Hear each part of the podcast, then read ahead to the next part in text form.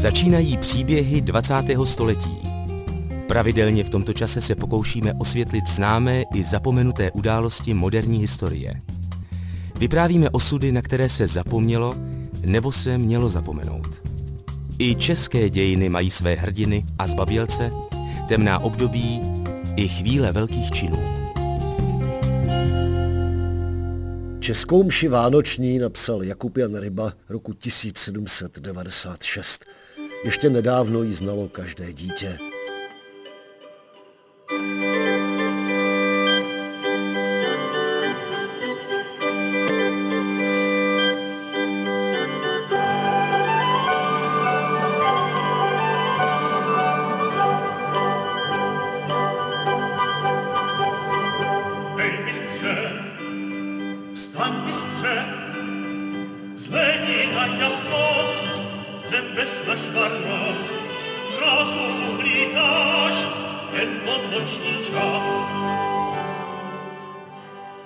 V listopadu 1982 zemřel generální tajemník Komunistické strany Sovětského svazu Leonid Brežněv a tehdy napadlo vysokoškolské studenty a spolužáky Pavla Křivku a Pavla Škodu, že by se oblíbená Rybovka dala zpívat v upravené, satirické, aktuálně politické verzi.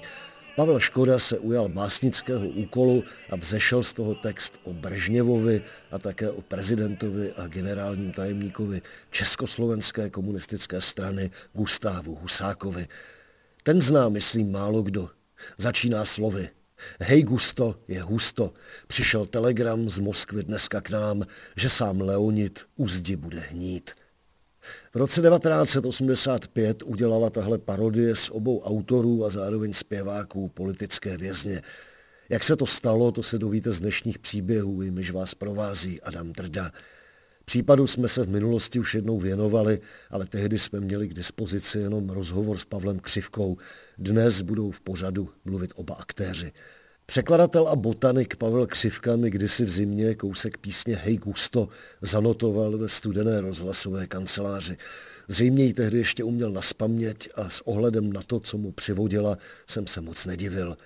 Nahrávka je 20 let stará, tak prosím omluvte trochu sníženou kvalitu. Hej, slyšíš, Gusto, slyšíš? Lubomíra i Vasila, jak se hádaj, pikle zpřádaj, honem staň Gusto. Než bude husto. Začíná. Díky.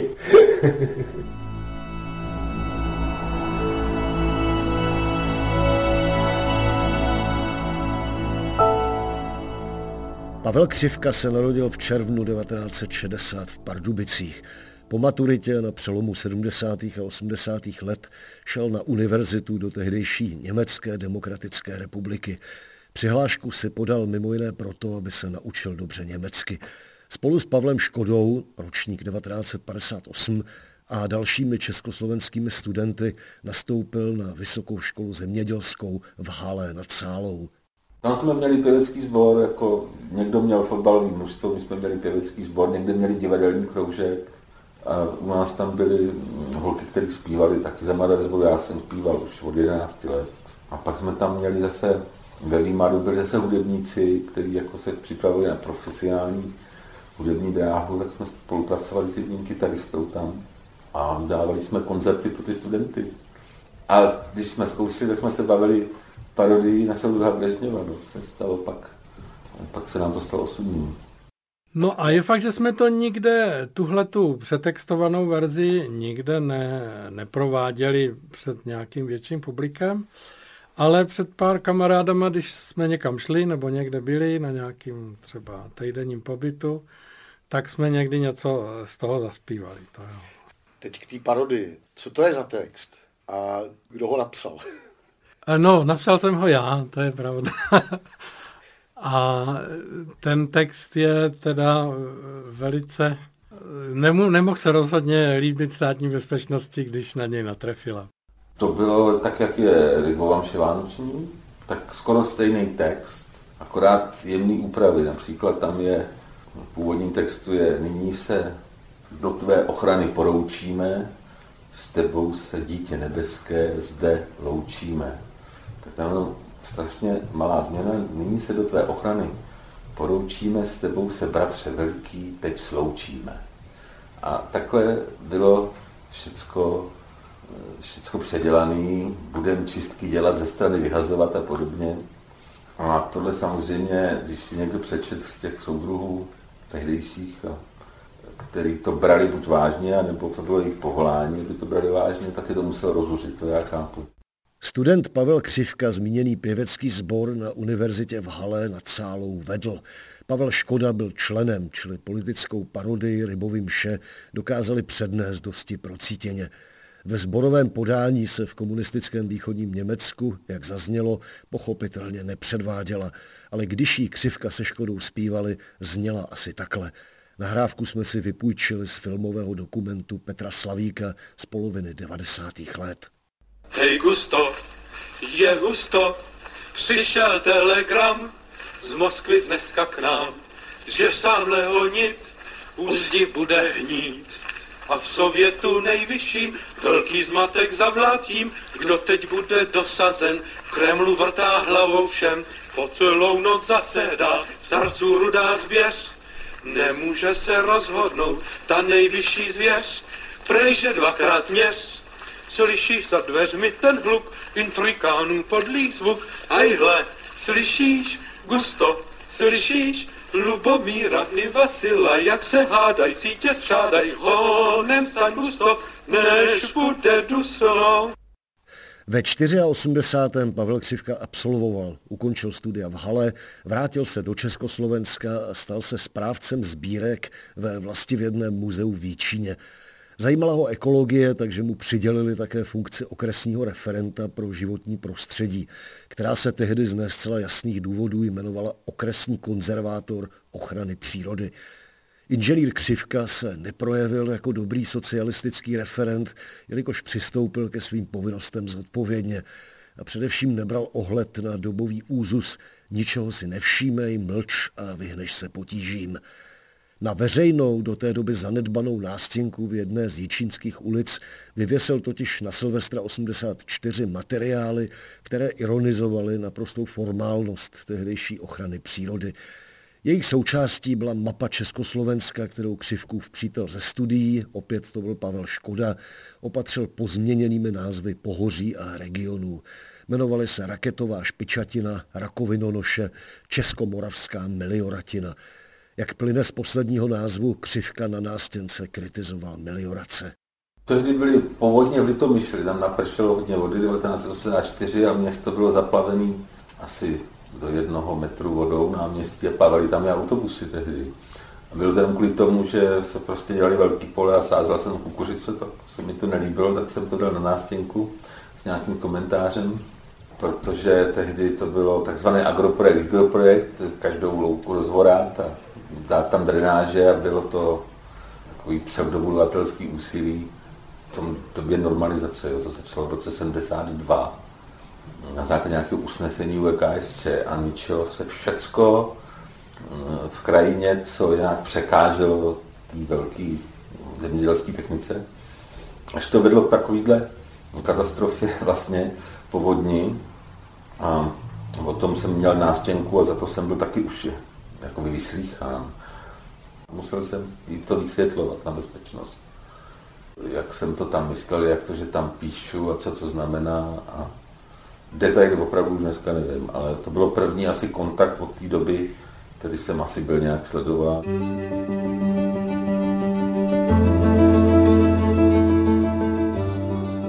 Posloucháte příběhy 20. století.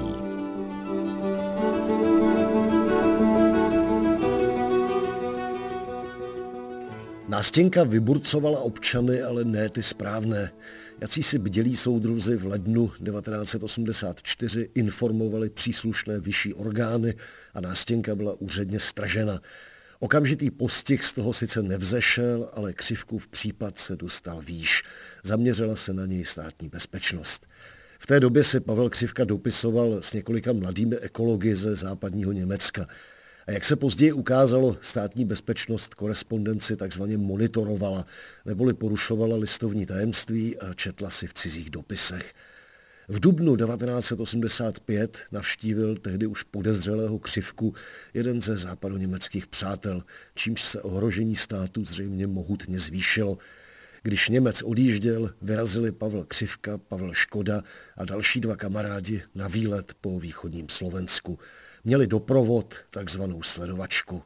Když jsme chodili po tom slovenském krasu, tak už bylo zřejmé, protože to už jsem měl nějaké tušení, že když tady člověk je z ciziny jakoby nepřátelený, že tam bude asi sledování. A skutečně zase ty lidi, jak na nádraží v Pardubicích, tak v Košicích, tak na Turňanském hradním vrchu, všude jsme viděli hlídky vlastně, auto a nějaký chlápkové, že se tam jakoby kochají přírodou. Jo, to už jako bylo zřejmé. Když se lezlo na ten hradní vrch, tak tam skutečně stáli dva s dalekohledem. Takový, co by tam v dubnu, kdy tam kromě opravdu nějakého botanika, který má rostliny, nebo entomologa, který tam sbírá pavouky nebo brouky, tam nikdo by nepřišel, když ještě leží ve vyšších polohách sníh. Takže to bylo velice proto, že tam jsou dva chlápkové a mají dalekohled a koukají se na panoráma jaksi krasových plošin v Maďarsku. Jo. Prostě pro ně to byl prostě zajímavý hon na nějakou zvěř někde v přírodě, v zasněžených horách Slovenska. To si dneska dovedu představit. A my jsme tenkrát tak nevnímali, nám bylo 25. Ti pánové se drželi jaksi trošku stranou. Nicméně naše další cesta vedla přes Škrapové pole, což je v Polobotkách neschudný terén, takže pánové za námi nemohli pokračovat. Pak jsme další noc spali uprostřed lesů, takže jsme byli mimo kontrolu.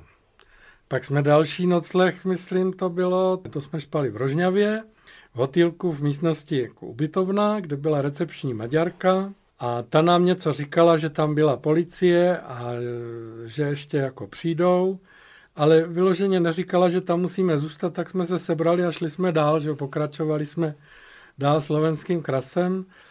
Až potom, když jsme chtěli navštívit tu krásnou jeskyni Domica, kde jsou ty dvě plavby, součástí toho na maďarské hranici, tak tam na parkovišti nás tedy lapli, odchytili, každýho rozdělili a my jsme teda už jenom dva, ze dvou Milošů a dvou Pavlů bylo po jednom nakonec.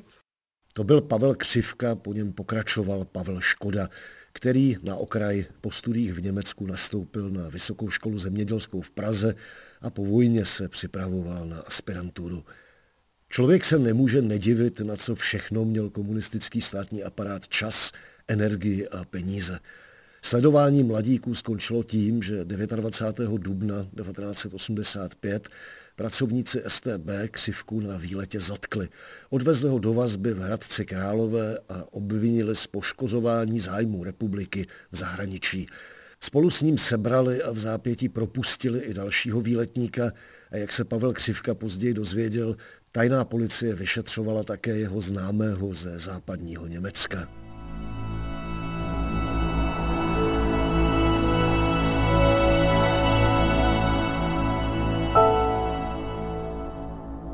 Pavel Křivka se měl dopustit trestného činu poškozování zájmů republiky v zahraničí, a to tím, že v soukromých dopisech do Spolkové republiky Německo kritizoval úroveň ochrany přírody v socialistické vlasti.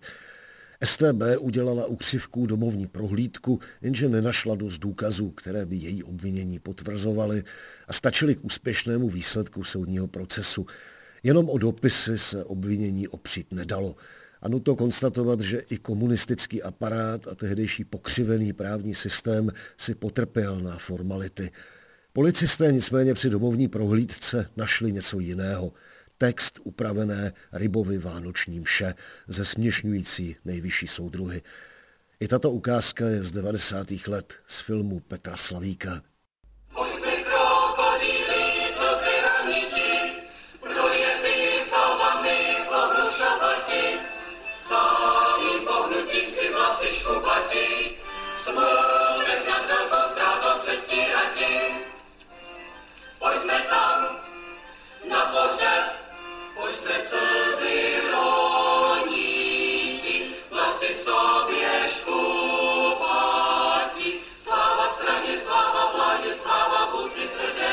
Slava státu a armádě tajemníku prvnímu.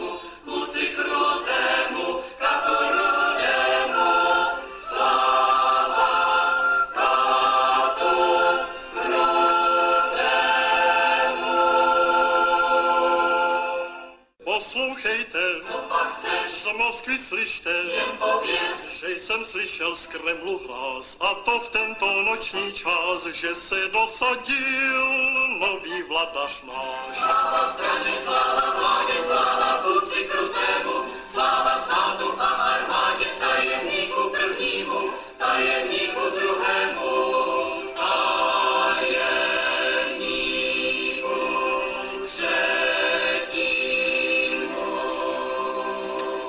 Postupně, jak se vyvíjelo to vyšetřování a proběhly nějaké domovní prohlídky, nejenom v domě mých rodičů, ale i u těch známých, co se mnou byli v okamžiku zatčení a podobně, no tak si nakonec našel tenhle ten text té parodie, tak už ne k poškozování zájmu a k nějaký ochrany přírody, nebo co by to tenkrát mělo být, ale už pak se to vyšetřování zaměřilo jenom, kde to zpíval, kolik lidí to slyšelo, kdo zpíval s ním. A zjistilo se, že to bylo vlastně na té škole už několik let dozadu, v tom východním Německu, kde my jsme studovali. A tam se pak přeneslo to vyšetřování, byli vyšetřovaní i německý pedagogové, zda to třeba neslyšeli, nebo zda něco nevěděli. Prováděla to sesterská organizace Státní bezpečnosti Štázi, měla tam protokoly a jejich překlady ve spise. Vypovídali všichni ti studenti z ročníků, z jiných ročníků, Češi a Slováci, zda neslyšeli tady tu pobuřující parodii. A postupně tam, když pak se šlo do odůvodnění rozsudku, který mám doma, tak tam snad už pak byl jenom odstavec, že pomlouval republiku, že špatně chrání lesy a vody, a několik stránek o tom, kdy a kde se zpívala znevažující píseň. Vzpomínal Pavel Křivka. Objevem znevažující písně, tedy dodatečného důkazu protistátní činnosti, se dostal zpátky do hry také jeho kamarád a spolužák z univerzity v Hale Pavel Škoda. Nejdřív ho referenti STB předvolali do pražské Bartolomějské ulice pouze jako svědka. Když ale při výsleších někdejších studentů zjistili, že Škoda je autorem textu, obvinili ho z pobuřování a Křivku jako iniciátora z podvracení republiky. Pak, když začalo vyšetřování, tak se to Pavel Křivka snažil vzít na sebe, nicméně oni zase našli rukopisy a můj strojopis z mýho stroje a tak, takže to mu bohužel neprošlo. Bylo to hezký, že to chtěl jaksi vzít na sebe a mě se snažit uchránit, protože jsem byl nejdřív jenom svědkem v tom jeho případu. Já jsem nechtěl do toho nikoho tahat. Já, když jsem pak k tomu už byl dotazovaný ve vazbě při výsleších, no, tak jsem tvrdil, že jsem to napsal já, protože tenkrát bylo hustý, těžko říkat dneska někomu, kdo v tom nežil, ale to bylo taky hustý klima, kdy každý se bál o svou existenci. Jiným způsobem se třeba bojí dneska. Dneska lidi jsou taky ohrožení a chovají se možná jako dědictví starého režimu, jak bych řekl, špudlovsky a loajálně, aniž by museli. Ale tehdy, když něco takového se stalo, že zatkli někoho, že dokonce ve vězení, tak to okolí od něj muselo dát rychle ruce pryč, nebo by je vyhodili z práce, ze studia, nebo by jim tím vyhrožovali. A já jsem si tohle byl vědom a bral jsem to všecko na sebe, všecko já, protože už nebylo co ztratit, už byly na okně mříže, a mohl jsem jenom někomu uškodit, což by mě nepomohlo, jo? Už i z pragmatického hlediska, ne z nějakého snad hrdinství nebo morálky, ale tam nemělo smysl ani postupovat jinak, dnes si to myslím. Jenže některý z těch svědků mezi těma spolužákama si jakoby vyřizovali účty nebo nepochopili vážnost situace a namočili do toho člověka, se kterým já jsem to vždycky zpívával. Já jsem to tvrdil, že ne, že on to nespíval, že jen já. Ale oni řekli ne, to zpívali vždycky ti dva, takže oni ho nakonec asi po půl roce taky obvinili, ale šel z volné nohy, nedali ho do vazby.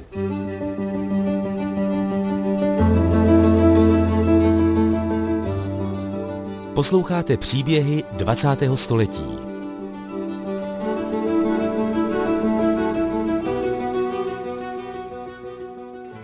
Křivkův spoluviník Pavel Škoda byl souzen na svobodě. V průběhu vyšetřování ztratil místo na Vysoké škole zemědělské v Praze a pracoval pak v kafilérii.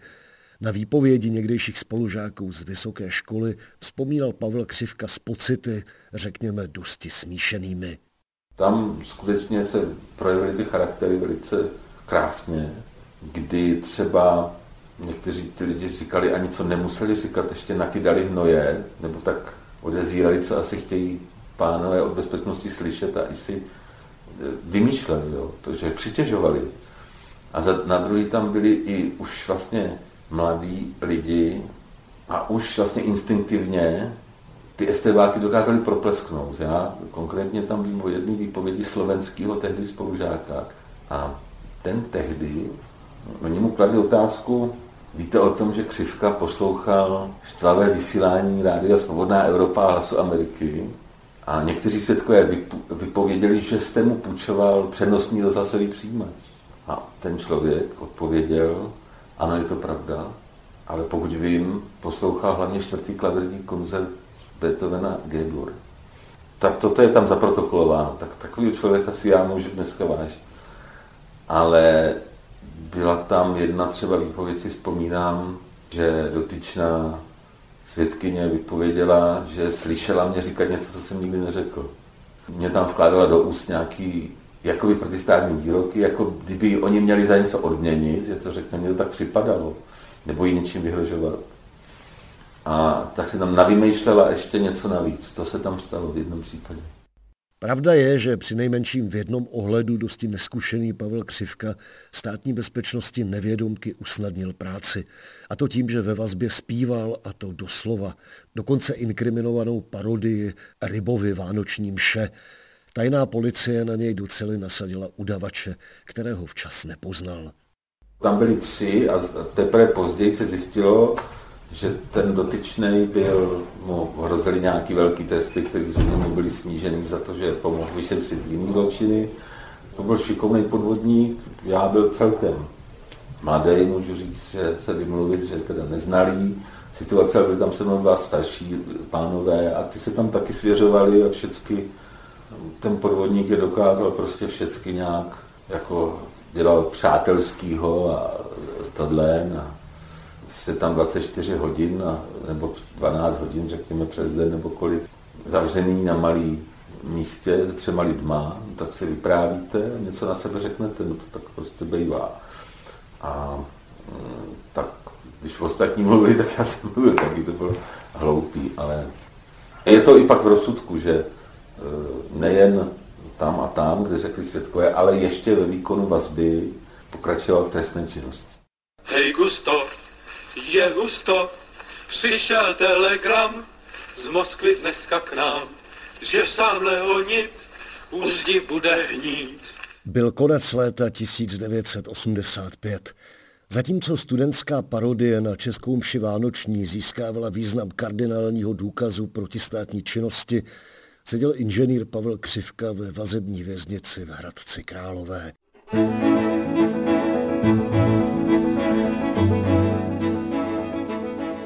Posloucháte příběhy 20. století.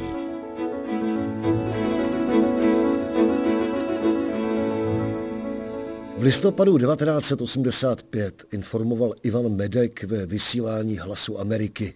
Cituji. V úterý 19. a ve středu 20. listopadu se u Krajského soudu v Hradci Králové konalo soudní jednání s inženýry Křivkou a Škodou.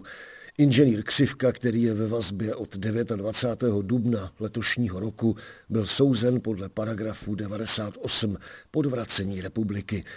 Inženýr Škoda byl souzen na svobodě podle paragrafu 100 pobuřování. Inženýr Křivka byl odsouzen na 3 roky a inženýr Škoda na 20 měsíců, oba nepodmíněně. Pavel Křivka říkal, že i když si za několik měsíců vazby zvykl na ledacos, tvrdý verdikt jim otřásl. Stejně jako lidmi, kteří se k soudu dostavili jako pozorovatelé.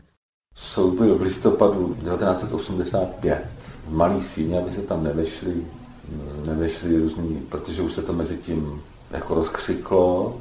Není jasný, kdo to zjistil, jestli to ten člověk z toho Německa, který byl u začátku toho stíhání, protože byl vyslýchán na hranicích, to pak jsem četl v protokole, jestli ten to tam dal příslušným organizacím, nebo jestli se to výbor návrhu nespravedlivě stíhaných a tyhle ty struktury jako dizidentský dozvěděli z jiných zdrojů. Třeba od někoho, kdo to věděl, ale tamhle zavřeli toho a toho za tohle, nevím. Já jsem to ani nemohl vědět, protože jsem byl zavřený v vazbě, jo, a proto jsem prostě přišel vlastně k hotový věci, že pak už na ten soud přišlo, byla plná chodba nějakých lidí, když mě vedli do soudní síně, pak dokonce někdo říkal, že to byli tady ti političtí zástupci z těch západních ambasád, že tam byli, že prostě na to chodili, jako že to měli v popisu práce. A bylo to tak udělané, že se do té síně nevešli. Ten soud trval 2 dny, tam bylo předvolaných hodně svědků, někteří se pokoušeli odvolávat z té výpovědi před těma policajtama, což ten soud jako nebral v potaz.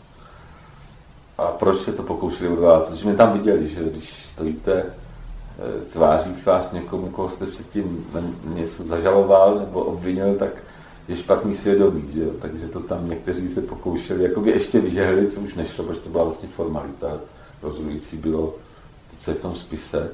A pokračuje Pavel Škoda, autor parodického textu Hej Gusto, který na rozdíl od Pavla Křivky nešel k soudu z vazby.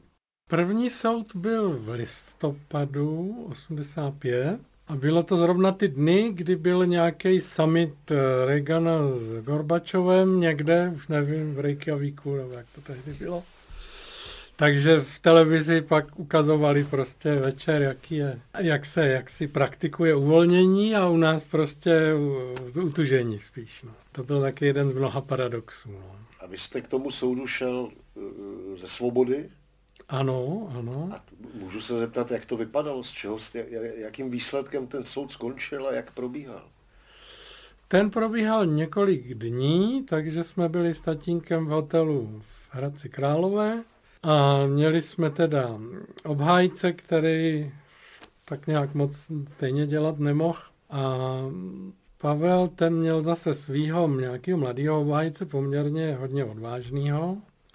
Nicméně to museli mít samozřejmě už všecko připravený, protože ten předseda soudu, Ludvík Hlavatý, ten soud vedl s takovým jako celkem přehledem a ne nějak jako drasticky. Ale pak, když došlo na vynášení rozsudku, tak natvrdo pro Pavla a 20 měsíců pro mě. Jemu za podvracení, mě za pobuřování. Pavel 3 roky.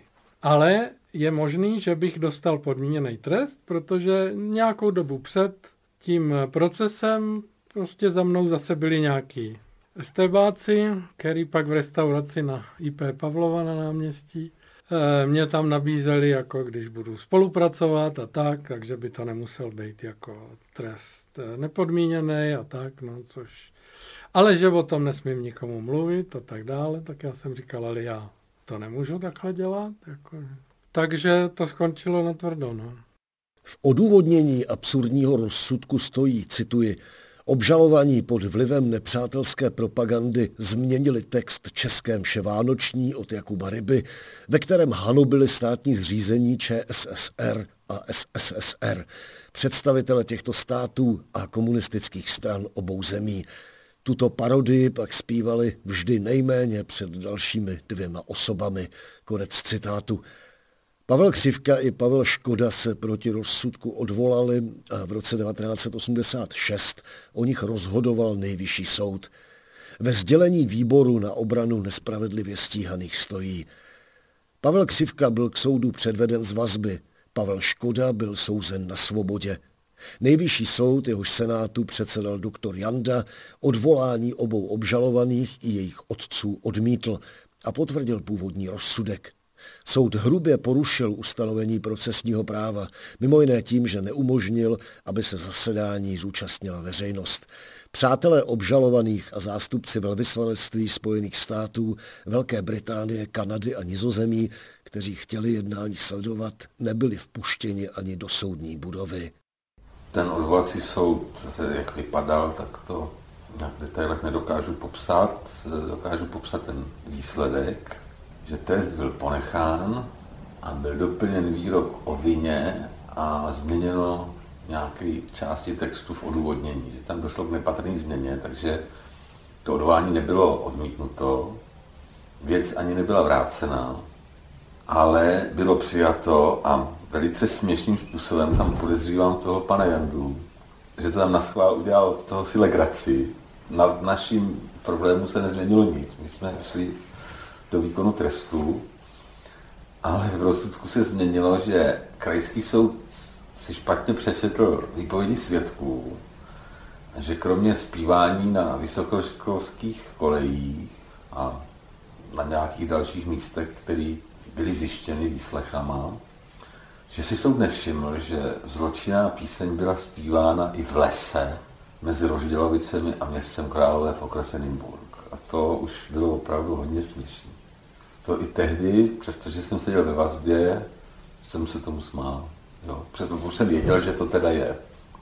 Jako naděje pohasla, ale při četbě jako rozsudku tohle už to už bylo vysloveně výstřelek. Vzpomínal Pavel Křivka.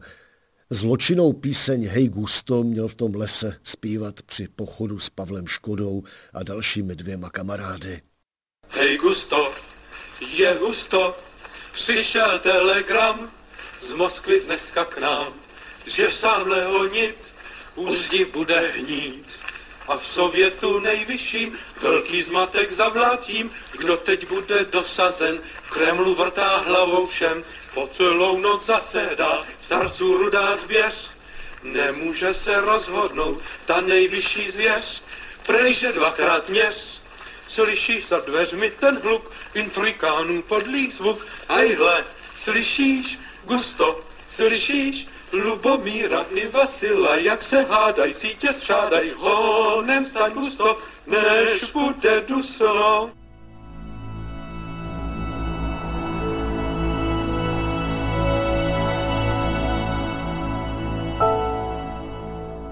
Nepřátelské a protisocialistické Křivkovy motivy byly u soudu dokumentovány i tím, že si za studií v Hale opatřil Orwellův román 1984 a také literární listy z 60. let.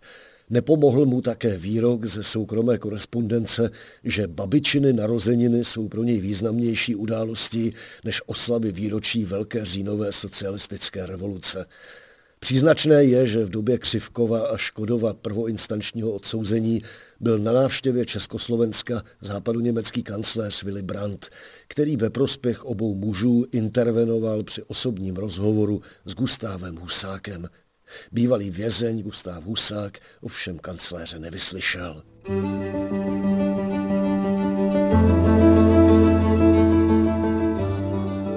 Posloucháte příběhy 20. století.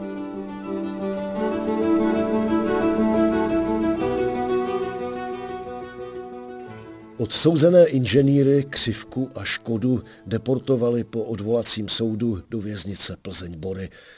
Pavel Škoda jel do Plzně eskortou krátce po havárii jaderné elektrárny v Černobylu. O níž komunistické úřady neinformovaly. Plzeňská eskorta jela přes láger Bytíz u Příbramy a cestou, tak jako to v západních Čechách je dobrým zvykem, nebo bylo v té době, protože šlo na VKV přijímat bavorský rozhlas, tak oni si pouštěli kvůli pěkný muzice, Bayern Drive takzvaný, tu stanici. No ale ta pak měla v celou hodinu nějaký zprávy. A teď já jsem zaslechl, že lidi nemají pít mlíko a že takový strašně podivný zprávy. Jo? A pak nás teda dovezli do té Plzně a tam jsem byl na tom přijímacím oddělení a tam už jsme měli povinné sledování televizních novin. A tak tam jsem se vůbec dověděl o tom Černobylu, že to bouchlo. A to se v Čechách neříkalo, ne? No, ty první dny ne. Ale pak prostě už s tím museli i vyrukovat.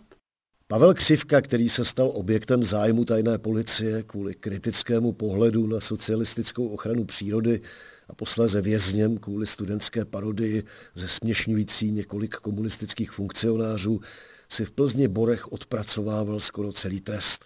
Pracoval v brusírně skleněných ozdob. Tam je 14 dní oddělení, kde se seznamují odsouzený s režimem. Jo, a tam na tom přijímacím oddělení nám teda byly takový hrozný tydlen, tam na to nemám dobrý vzpomínky. Takový násilníci, tam člověk dostal občas pár facek od někoho, nebo ránu pěstí. Ale pak to dělají na ty pracoviště a většinou jde poprvé trestané nebo nedbalostní trestné činy, tak tam bylo pracoviště, které vozili někam na stavbu nebo mimo věznici cestovali. Jo. A pak byly pracoviště v té věznici na těch dvorech. No a já jsem dostal to nejhorší, že to byla ta brusírna těch sklíček. Že to dělalo hodně odsouzených tehdy. Byl to šok, pak už se tam člověk postupně s tím žil, muselo se vydržet ten první rok nebo prvních 8 měsíců, kdy jsou šikanovaní ty nově příchozí a pak se z nich stávají ty mazáci. To byl prostě takovej ten, že se neží furt je chodba, někomu se posluhuje, že jo, a tohle. No pak už se tyhle ty hierarchie vykonávaly ty nižší stupně jiný nově příchozí, jo, takže tohle to měli různý odsouzení, asi různý zážitky a to fungovalo, jo. To tenkrát na vojně asi to možná někde bylo horší než v tom kriminále, protože tam, když by to nabylo velkého rozměru, třeba by někomu zlomili ruku nebo prostě byl tam úraz, no tak mohli dostat nášup, že za ublížení na zdraví. Mohli jít k soudu za trestný čin spáchaný tam.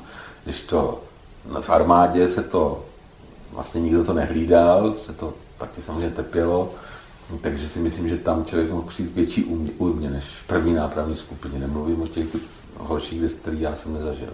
Vzpomínal Pavel Křivka. Pavel Škoda pracoval ve výrobně brožur. Samozřejmě, když tam člověk se octne, tak neví, jak přežije do dalšího dne a co bude dál. To by asi bylo na hodně dlouhé vyprávění. Co mě třeba pomohlo, byla vojna, kdy byl člověk taky, jak se mi bylo upřeno lecos, a musel se stýkat a víc lidma naprosto různý nátury a úrovně a způsobu myšlení, tak to člověk nějak nakonec prostě se snaží přežít, i ty lidi pochopit. A třeba možná nějakých 20 kilo první měsíc, 2 zhubneš, jo? Jako málo jídla, jo? Jídla málo a ten stres k tomu prostě. No a pak postupně zjistí, že tam jsou i slušní lidi, jo? Pak čtete ty jejich spisy, že soud došel k přesvědčení, ale bez jakýchkoliv důkazů. Že vám to dávali číst ty lidi. Ano. Byste tam asi musel pracovat, že jo, v té Plzni. Tehda ano, tehda v podstatě všichni, kteří nebyli jako vyloženě nějaký handicapovaný, tak museli, ano, plnit normy, tak. A co jste dělal? Já jsem byl na tom přijímacím oddělení už na knihárně, takže pak jsem tam vlastně zůstal. To byla vazárna nebo... To byl takový provoz, kde se vyráběly časopisy nebo brožury většinou, lepený, čili nebylo to vazačtví vyloženě, ale někdy se tam naskytly i docela zajímavé věci, jako co se tam zpracovávalo. Bylo to moderní, jaksi na první pohled moderní provoz, ale ti, co o tom něco věděli, říkali, no tady jsou starý stroje dávno už nepoužívaný. Nejhorší asi na tom bylo, že kdo tam strávil víc let, tak tam vodili i exkurze a ukazovali jim, jakou mají tam vzduchotechniku a odsávací zařízení na ten příšerný prach, který z toho je. Ovšem to nebylo nikdy v provozu. Jo, ale pořád to byla mnohem lehčí práce než Pavla Křivky na těch šílených šatonech.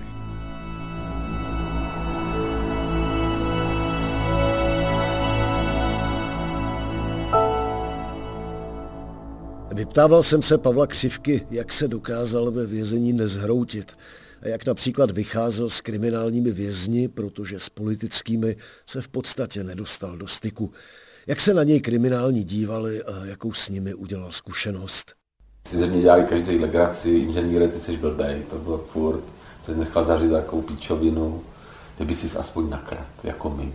Jo, to prostě bylo. A můj takovej dojem ještě z lidí trestaných za obecnou kriminalitu, ale to je můj osobní dojem, protože nemám rád pokrytectví a předvážku, takže já jsem vždycky považoval za nejnebezpečnější i v tom, přestože třeba člověk o ní nedostal do držky. Ty vězně, co byli za podvod souzení, za to, že někoho oklamali, jo, a když byl někdo za vraždu, že někoho nakrmil nožem, jak oni říkali, tak ten vás v podstatě nepodved ani v tom kriminále. Prostě byl za obecnou kriminalitu, nebo že něco ukradl. Ale kdo byl za podvod, zpronevěra a tohle, tak s tím já jsem měl takovou tu nejhorší zkušenost, jakože tak na tyhle lidi si dej pozor, už naletěl tomu konfidentovi vazbě a teďka pozor na ně, jo. Takže to byla taková moje zkušenost v Plzni. Pavel Křivka občas dostával balíčky ze zahraniční pomoci politickým vězňům. Nesměli chodit přímo, jen tajně prostřednictvím rodiny při občasných návštěvách. V Plzni-Borech v roce 1986 panovaly stejné poměry jako v jiných komunistických kriminálech. Všichni vězni museli plnit pracovní normy, nastavené tak vysoko, že se skoro plnit nedali. Na plnění normy byly navázány odměny a naopak za nesplnění následovaly sankce. Finanční postih, samotka, zákaz návštěv. Pavel Křivka líčí, že ve vězení se velmi dařilo černému obchodu. Vězni tam totiž mohli platit jen speciálními poukázkami, které sice měly stanoven oficiální kurz, ale fakticky se ve vězení proměňovaly v kurzu mnohem vyšším. Například za 500 korun, těch řádných, byly poukázky v hodnotě 300 korun. Vězni tedy sháněli od příbuzných peníze na černo. V jedné cele se prý dokonce pod linoleem našel poklad. Asi 30 000 korun v bankovkách, což bylo hodně peněz. Dejme tomu cena ujeté Škodovky. Kriminálníci prý Pavla Křivku nakonec vcelku respektovali, protože ho potřebovali například při psaní různých žádostí. Jak to ale bylo s dozorci? Byl na tom jako politický vězeň hůř? Jaké měl postavení? Průměrný, jo, ani žádný, jako, jo, když bylo třeba takový legrační věc byla, že povolení jednou za měsíc, nějaká kulturní činnost, že tam oni dělali, že tam jako vězeň něco na způsob vězeňského orchestru, jo. Já jsem hrál piano vždycky, byl tam nějaký, už nevím, jestli měl pro nevěru taky, nebo rozkladač z Zábřeha, ten hrál krásně na saxofon. Já jsem ho nějak doprovázel, to vím, že tam jako bylo a najednou to zarazili, asi 3krát nás pustili na tuhle nějakou, já nevím, jak se to jmenovalo, kulturní činnost odsouzených, nebo jak by se to, jaký to měl název. A pak mě, že už vy, pane Křivka, ne, nebo odsouzený Křivka, ne. Máte nebezpečný paragraf, my jsme to přehlédli, vy jste tam vůbec neměl chodit a pustili tam jenom z našeho dílu čtvrtém 219, chuba vražda. No, ten tam směl, ale nebylo... Aspoň co se já pamatuju, nebylo ani zacházení extra zaostřený, ani nějaký jako zase zmírněný, jo, prostě průměrný. Když se Pavel Křivka za borským kriminálem po téměř 30 letech ohlížel, říkal, že i s vězením se dalo vyrovnat a zvyknout si, ale že současně 2,5 roku stačilo, aby měl člověk těžké sny a odnesl si návyky, kterých se pak jen těžko zbavoval. No to je všecko věc zvyku. Nejdřív člověk má z toho hruzu a pocity samozřejmě úzkosti a stresu. To určitě tak bylo. A určitě mě to potvrdili i jiní lidi, kteří si něco odseděli, že pak se jim potom ještě několik let zdá, když po propuštění vězení, jo? Že to prostě tak zatluče do toho vědomí, že pak se o tom člověku zdá, že dostal nášup a že nebude propuštěnej ten den, co byl v rozsudku, jo. Ten jsem měl asi 20krát potom, jo. Ještě třeba 10 let potom. To je jako těžký se tam dostat z nějaký civilní společnosti mezi lidi, kteří už jsou na to zvyklí a jednají prostě podle těch pravidel platných tam. Ale dá se na to pak zvyknout a může to člověka i zkazit. Mě to naučilo mluvit prostě. Já mám problémy, když jsem třeba pak se pokoušel uplatňovat v politice, odfiltrovat vulgarizmy. To skoro nešlo, jo. To prostě tam se nadává pořád. To se na tom člověku, když tam není pár měsíců, když tam aspoň ten rok, tak se to určitě obtiskne. Ale než z toho pohledu zpět bych řekl, že jsem to ještě neměl tak zlý.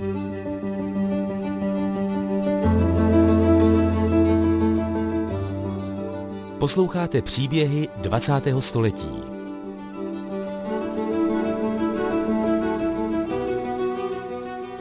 Se svým spolupachatelem Pavlem Škodou se Pavel Křivka viděl jen minimálně. Jednou se nečekaně potkali při zvláštní příležitosti. Pavel Škoda. Jednou na Vánoce v Hlavě byla jaksi reprodukovaná rybovka v tělocvičně nebo nějakým tom sále té borské velkověznice, tak jsme se tam sešli a poslechli jsme si to, no. To je skutečně nějaká absurdní hra. No, tak absurdit je tolik, no. tak si tu parodickou protistátní píseň, kvůli níž se pánové Křivka a Škoda dostali za mříže, ještě naposledy připomeňme. Hej Gusto, je Gusto, přišel telegram z Moskvy dneska k nám, že sám Leonid u zdi bude hnít. A v Sovětu nejvyšším velký zmatek zavlátím, kdo teď bude dosazen, v Kremlu vrtá hlavou všem, po celou noc zasedá, starců rudá zvěř, nemůže se rozhodnout ta nejvyšší zvěř, prejže dvakrát měř, slyšíš za dveřmi ten hluk, intrikánů podlý zvuk, ajhle, slyšíš, Gusto, slyšíš, Lubomíra i Vasila, jak se hádaj, sítě střádaj, honem staň Gusto, než bude dusno. Pojďme krokodýlí, co si ranití, projedy solami, obrušavati, samým pohnutím si vlasy škupatí, smutek nad velkou ztrátou přestíratí. Pojďme tam, na pořeb, pojďme slzy roníky, vlasy v sobě škupatí. Sláva straně, sláva vládě, sláva vůdci tvrdému, sláva státu a armádě tajemníku prvnímu, vůdci krutému, katorudému. Sláva katorudému. Poslouchejte, z Moskvy slyšte, jen pověz, že jsem slyšel z Kremlu hlas, a to v tento noční čas, že se dosadil nový vladař náš. Sláva straně, sláva vládě, sláva vůdci krutému, sláva státu a armádě, tajemníku prvnímu, tajemníku druhému, tajemníku